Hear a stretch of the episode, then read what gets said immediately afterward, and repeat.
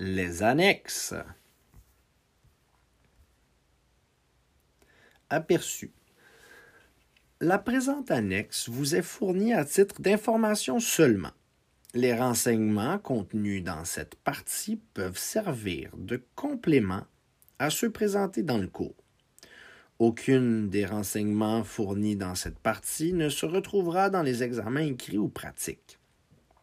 Pour obtenir des références juridiques, veuillez consulter la législation actuelle, soit principalement la loi sur les armes à feu et ses règlements, et la partie 3I du Code criminel. Annexe A. Armes à feu historique. Une arme à feu historique est une arme à feu fabriquée avant 1898, qui n'a pas été conçue ou modifiée pour l'utilisation de munitions à percussion annulaire ou centrale, ou toute arme à feu désignée comme telle par un règlement. Les propriétaires d'armes à feu historiques n'ont pas besoin de détenir de permis d'armes à feu ou de certificat d'enregistrement il n'y a pas non plus de restrictions sur la cession d'armes à feu historiques. Cependant, les propriétaires d'armes à feu historiques doivent se conformer aux exigences énoncées dans le règlement sur l'entreposage, l'exposition, le transport et le maniement des armes à feu par des particuliers. La source est l'article 84, partie 3 du Code criminel, aliéna 117H, loi sur les armes à feu. Annexe B. Achat de munitions. Toute personne qui veut acheter des munitions au Canada doit détenir un permis de possession d'armes à feu. Les non-résidents doivent posséder soit une déclaration attestée, soit un permis d'emprunt temporaire en vue d'acheter des munitions au Canada. Note à moi-même le troc Annexe C. Définition légale. Les définitions qui suivent sont tirées de la loi sur les armes à feu et de ses règlements et de la partie 3 du Code criminel. Arme à feu.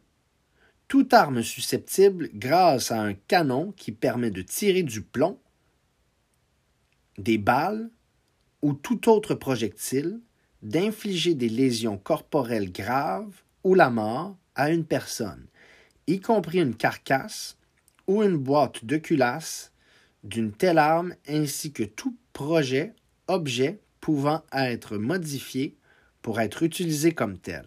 Firearm. Arme à feu, autorisation restreinte. 1. Toute arme de poing qui n'est pas une arme à feu prohibée. 2. Toute arme à feu qui n'est pas une arme à feu prohibée et qui est pourvu d'un canon de moins de 470 mm de longueur et qui peut tirer des munitions à percussion centrale d'une manière semi-automatique. 3. Toute arme à feu conçue ou adaptée pour tirer lorsqu'elle est réduite par repliement, emboîtement ou autrement à une longueur de moins de 660 mm. 4 toute arme à feu désignée comme telle par un règlement. Restricted Firearms. Arme à feu historique. 1. Toute arme à feu fabriquée avant 1898 qui n'a pas été conçue ni modifiée pour l'utilisation de munitions à percussion annulaire ou centrale. 2. Toute arme à feu désignée comme telle par un règlement. Antique Firearm. Arme à feu prohibée. 1 arme de poing pourvue d'un canon dont la longueur ne dépasse pas 105 mm ou conçue ou adaptée pour tirer des cartouches de calibre 25 ou 32, sauf celles désignées par un règlement pour utilisation dans les compétitions sportives internationales réglées par les règles de l'Union internationale du sport de tir. 2. Arme à feu, carabine ou fusil de chasse, scié, coupé ou modifié de façon que la longueur du canon soit inférieure à 660 mm ou de façon que la longueur totale de l'arme soit égale ou supérieure à 660 mm et qui est doté d'un canon de 457 mm de longueur. 3. Arme automatique qu'elle ait été ou non modifiée pour ne tirer qu'une seule projectile à chaque pression de la détente. 4. Arme à feu désignée comme telle par un règlement. Prohibited Firearm. Arme à feu sans restriction. Arme à feu qui n'est ni une arme à feu prohibée, ni une arme à feu à autorisation restreinte. Non-restricted firearms. Arme de poing. Arme à feu destinée, de par sa construction ou ses modifications, à permettre de viser et de tirer à l'aide d'une seule main, qu'elle ait été ou non modifiée subséquemment de façon à requérir l'usage de deux mains. Handgun. Dispositif de verrouillage sécuritaire. Dispositif qui, d'une part, ne peut être ouvert ou déverrouillé qu'au moyen d'une clé électronique, magnétique ou mécanique ou d'une combinaison alphabétique ou numérique et qui, d'autre part, une fois fixé à une arme à feu, l'empêche de tirer. Secure Locking Device. Dispositif prohibé. 1. Élément ou pièce d'une arme ou accessoire destiné à être utilisé avec une arme, désigné comme tel par un règlement. 2. Canon d'une arme de poing qui ne dépasse pas 105 mm. 4. Pouce et 1 huitième de longueur, sauf celui désigné par règlement pour utilisation dans des compétitions sportives internationales régies par les règles de l'Union internationale de sport de tir. 3. Appareil ou dispositif propre ou destiné à amortir ou à étouffer le son ou la détonation d'une arme à feu. Chargeur désigné comme tel par règlement 4 et 5 réplique. Prohibited device. Munitions. Cartouches contenant des projectiles destinés à être tirés par des armes à feu, y compris les cartouches sans douille et les cartouches de chasse. Ammunition. Munitions prohibées. Munitions ou projectiles de toutes sortes désignés comme tels par règlement. Prohibited ammunition. Non chargé. Se dit de l'arme à feu dont la culasse, la chambre ou le chargeur qui est fixé ou inséré ne contient ni propulsif, ni projectile, ni cartouche qu'elle peut tirer. Unloaded non surveillé, se dit du véhicule qui n'est pas sous la surveillance directe d'une personne âgée d'au moins 18 ans ou du titulaire d'un permis délivré en vertu de la loi. Unattended. Réplique.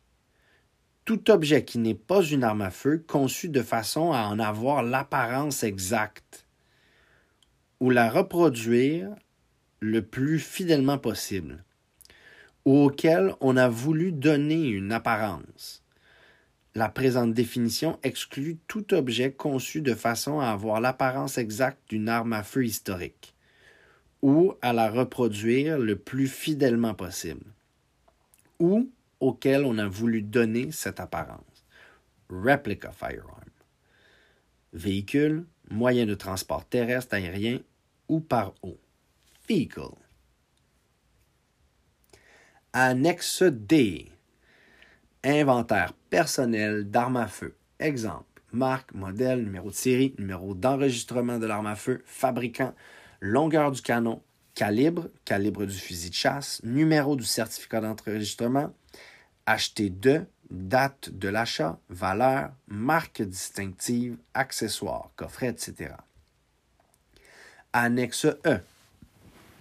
Réplique. Une réplique n'est pas une arme à feu, mais elle est conçue de façon à en avoir l'apparence exacte ou à la reproduire le plus fidèlement possible. En vertu de la partie 3 du Code criminel, une réplique est un dispositif prohibé. Les propriétaires de répliques n'ont pas besoin de détenir de permis d'armes à feu ou de certificat d'enregistrement. Toutefois, les propriétaires de répliques doivent se conformer aux exigences de transport énoncées dans le règlement sur l'entreposage, l'exposition, le transport et le maniement des armes à feu par des particuliers. Source Article 84, partie 3 du Code criminel, aliénant 117I, loi sur les armes à feu. Annexe F, déclaration de perte ou de vol d'armes à feu, de permis, etc. Lorsqu'une arme à feu ou une autre arme est perdue ou volée, ou qu'un permis ou certificat d'enregistrement ou une autorisation est perdue ou volée, il faut le signaler. On doit le signaler. Une personne commet une infraction si après avoir perdu ou s'être fait voler une arme à feu, une arme prohibée, une arme à autorisation restreinte, un dispositif prohibé, des munitions prohibées, une autorisation, un permis ou un certificat d'enregistrement, elle n'en signale pas la perte ou le vol avec diligence raisonnable à un agent de la paix, à un préposé aux armes à feu ou à un contrôleur des armes à feu. De même, une personne commet une infraction si, lorsqu'elle trouve une arme à feu, une arme prohibée, une arme à autorisation restreinte, un dispositif prohibé ou des munitions prohibées, elle n'en signale pas la découverte ou ne remet pas l'article avec la diligence voulue à un agent de la paix, à un préposé aux armes à feu ou à un contrôleur des armes à feu.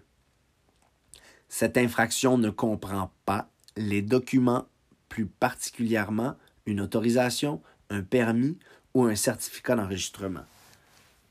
En commettant l'une de ces infractions, une personne peut être punissable par voie de déclaration sommaire de culpabilité ou peut être mise en accusation. Source article 105, partie 3 du Code criminel. Annexe G. Dispositifs et signaux visuels au stand de tir. Drapeau ou signaux. Habituellement, un drapeau rouge flotte à proximité de l'entrée de la propriété. Il sert à avertir les gens qu'il peut y avoir des tirs réels d'armes à feu et que des tireurs utilisent réellement un ou plusieurs des stands de tir. Certains clubs utilisent des drapeaux, tir en cours, pour chaque stand de tir. Signaux d'activité dans le secteur des cibles. Habituellement, on trouve un feu rouge, un cordon ou un drapeau rouge à l'entrée de la zone des cibles. Le rouge signifie qu'il faut arrêter, ne pas aller dans la zone des cibles. Quelques clubs utilisent un feu ou un drapeau vert pour indiquer qu'il n'y a pas de danger à se rendre dans la zone des cibles. Les signaux de ce genre ne devraient pas être visibles depuis les postes de tir. Certains clubs font flotter des drapeaux, zone de cible, rouge pour indiquer qu'il est dangereux de tirer. Cela peut semer la confusion à moins que le drapeau ne soit pas visible des gens qui se trouvent dans la zone des cibles. Signaux d'activité à la ligne de feu. Habituellement, on trouve un feu rouge, un feu clignotant rouge, un drapeau rouge ou un écran bien visible du tireur depuis la ligne de feu. Le rouge signifie qu'il faut cesser de tirer. Dans certaines salles de tir, l'éclairage blanc de la ligne de feu est mis en veilleuse et on allume l'éclairage rouge. Ces dispositifs ne devraient pas être disposés ou utilisés de façon qu'on puisse les confondre avec les signaux rouges qui se trouvent à l'entrée des zones des cibles.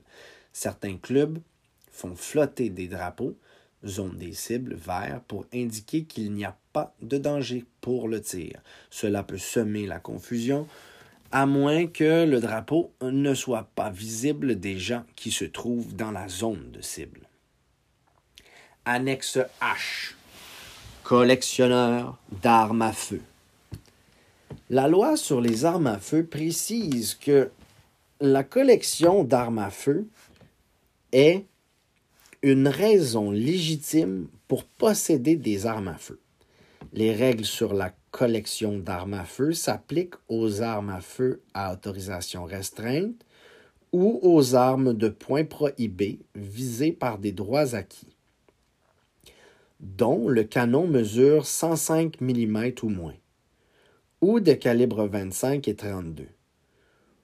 Pour collectionner des armes de poing visées par des droits acquis, une personne doit avoir enregistré au moins une arme de poing de ce genre au 1er décembre 1998, puis avoir conservé son enregistrement en permanence par la suite à l'égard d'au moins une arme de poing de ce genre.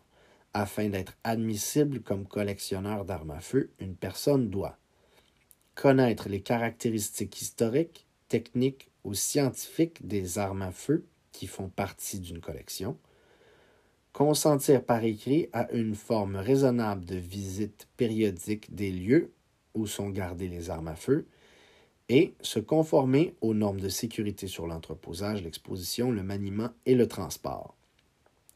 Lorsqu'une personne fait l'acquisition d'une arme à feu à autorisation restreinte ou d'une arme de poing prohibée, ou lorsqu'elle renouvelle son permis d'arme à feu, le contrôleur des armes à feu doit établir si l'arme à feu est acquise ou si les armes à feu déjà en sa possession doivent faire partie d'une collection. Source articles 87, 28 et 30 de la loi sur les armes à feu. Annexe I. Permis d'armes à feu. En vertu de la loi sur les armes à feu, quiconque veut posséder, emprunter ou acheter une arme à feu hérite d'une telle arme ou en acquiert une part d'autres moyens doit être titulaire d'un permis d'armes à feu valide. La loi sur les armes à feu, le règlement sur les permis d'armes à feu, prévoit les types de permis suivants. Permis de possession simple, permis de possession et d'acquisition, permis de possession pour mineurs, permis de possession de 60 jours pour non-résidents, armes à feu empruntées, déclaration d'armes à feu pour non-résidents, confirmation de l'importation d'une arme à feu par un non-résident. Les critères à respecter pour obtenir un permis d'armes à feu sont les mêmes dans l'ensemble du Canada. Permis de possession et d'acquisition, PPA. Ce type de permis est obligatoire pour quiconque désire acquérir des armes à feu, peu importe qu'il ou elle soit ou non déjà propriétaire d'autres armes à feu. Les personnes qui désirent obtenir ces permis pour des armes à feu sans restriction, des armes à feu à autorisation restreinte ou des armes à feu prohibées doivent premièrement réussir le cours canadien de sécurité dans le maniement des armes à feu pertinent et les examens requis. Il y a une période d'attente d'au moins 28 jours pour l'obtention de ce permis, à moins que le demandeur ne soit déjà titulaire d'un PPA ou d'un permis de possession pour mineurs. Annexe J. Cession d'armes à feu à autorisation restreinte. En vertu des articles 22 et 23 de la loi sur les armes à feu, les deux parties touchées par la cession d'une arme à feu autorisation restreinte doivent respecter certaines conditions avant que la cession ne soit autorisée. De plus, Plusieurs conditions s'appliquent en vertu du règlement sur les conditions visant la cession des armes à feu et autres armes. L'information qui suit donne un aperçu des renseignements à fournir sur la cession, vente, échange ou don des armes à feu. Obligation du cédant. Une personne qui désire céder une arme à feu doit être suffisamment certaine que l'acquéreur n'est pas atteint d'une maladie mentale qui pourrait représenter une menace à la sécurité publique. Être suffisamment certain que l'acquéreur n'est pas atteint d'une maladie mentale qui pourrait représenter une menace à la sécurité publique. Être suffisamment certain que les facultés de l'acquéreur ne sont pas affaiblis par l'alcool ou les drogues. Exiger que l'acquéreur lui montre un permis l'autorisant à acquérir et à posséder cette catégorie d'armes à feu particulière. Être convaincu que le permis autorisé et autorise l'acquéreur à acquérir et à posséder cette catégorie d'armes à feu particulière. Informer un contrôleur des armes à feu de la cession et obtenir son autorisation. Veiller à ce que les conditions suivantes, paragraphe 2, 1, du règlement sur les conditions visant la cession des armes à feu et autres armes à autorisation restreinte soient respectées. Fournir au contrôleur des armes à feu son nom et son adresse ainsi que ceux de l'acquéreur. Fournir au contrôleur des armes à feu son numéro de permis ainsi que celui de l'acquéreur et fournir au contrôleur des armes à feu le numéro de certificat d'enregistrement de l'arme à feu cédée. Obligation du cessionnaire. Afin que la cession soit autorisée, la personne à qui l'arme à feu est cédée doit détenir un permis de possession et d'acquisition pour la catégorie d'armes à feu en particulier, veiller à ce que le nouveau certificat d'enregistrement soit délivré par le directeur, pour la cession d'armes à feu à autorisation restreinte et d'armes de poing prohibées, période antérieure au 1er décembre 1998 seulement, informer le contrôleur des armes à feu de la raison pour laquelle elle a besoin d'acquérir l'arme à feu, protection de la vie, protection légitime, tir à la cible ou compétition ou une collection d'armes, si la cessionnaire acquiert une arme à feu qui fait partie d'une collection d'armes à feu il devra fournir au contrôleur des armes à feu des renseignements quant à sa connaissance des caractéristiques particulières aux armes à feu à autorisation restreinte ou aux armes de poing qu'il possède, son consentement par écrit à une entente raisonnable de visite périodique des lieux où doivent être conservées ces armes à feu et